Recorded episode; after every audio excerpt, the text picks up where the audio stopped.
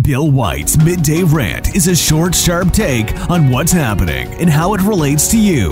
Agree or disagree? Listen to middayrant.com today. Honestly, I wonder how far the tolerant among us will take this nonsense. On Wednesday, we learned that the All England Club and the Committee of Management of the Championships, who operate Wimbledon, will refuse entries from the Russian and Belarusian players to the Championships 2022 at Wimbledon.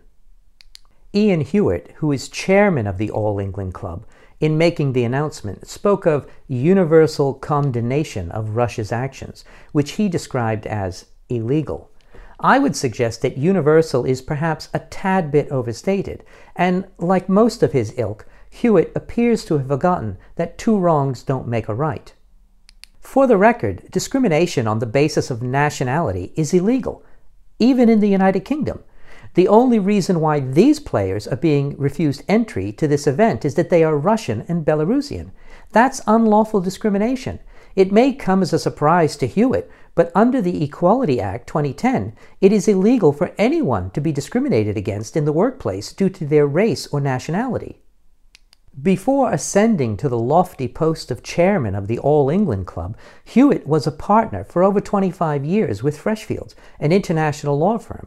So you would think that he would know discrimination when he commits it, I mean, sees it. But I guess he thinks that he can get away with breaking the law because all such acts of discrimination and the theft of people's property is all the rage today. All that's needed to deny someone their rights since the end of February this year is that they may or may not have had a passing association with Vladimir Putin. But in this case, these athletes are being unlawfully discriminated against merely because they carry the wrong passport.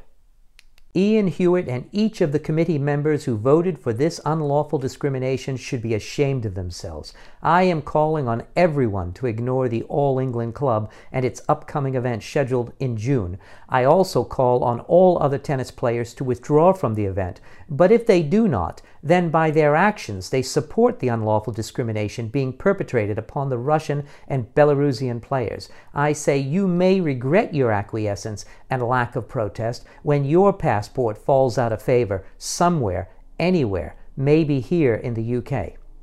Shame on Ian Hewitt. Shame on the committee that runs Wimbledon. You're all part of the woke mob and should be ignored.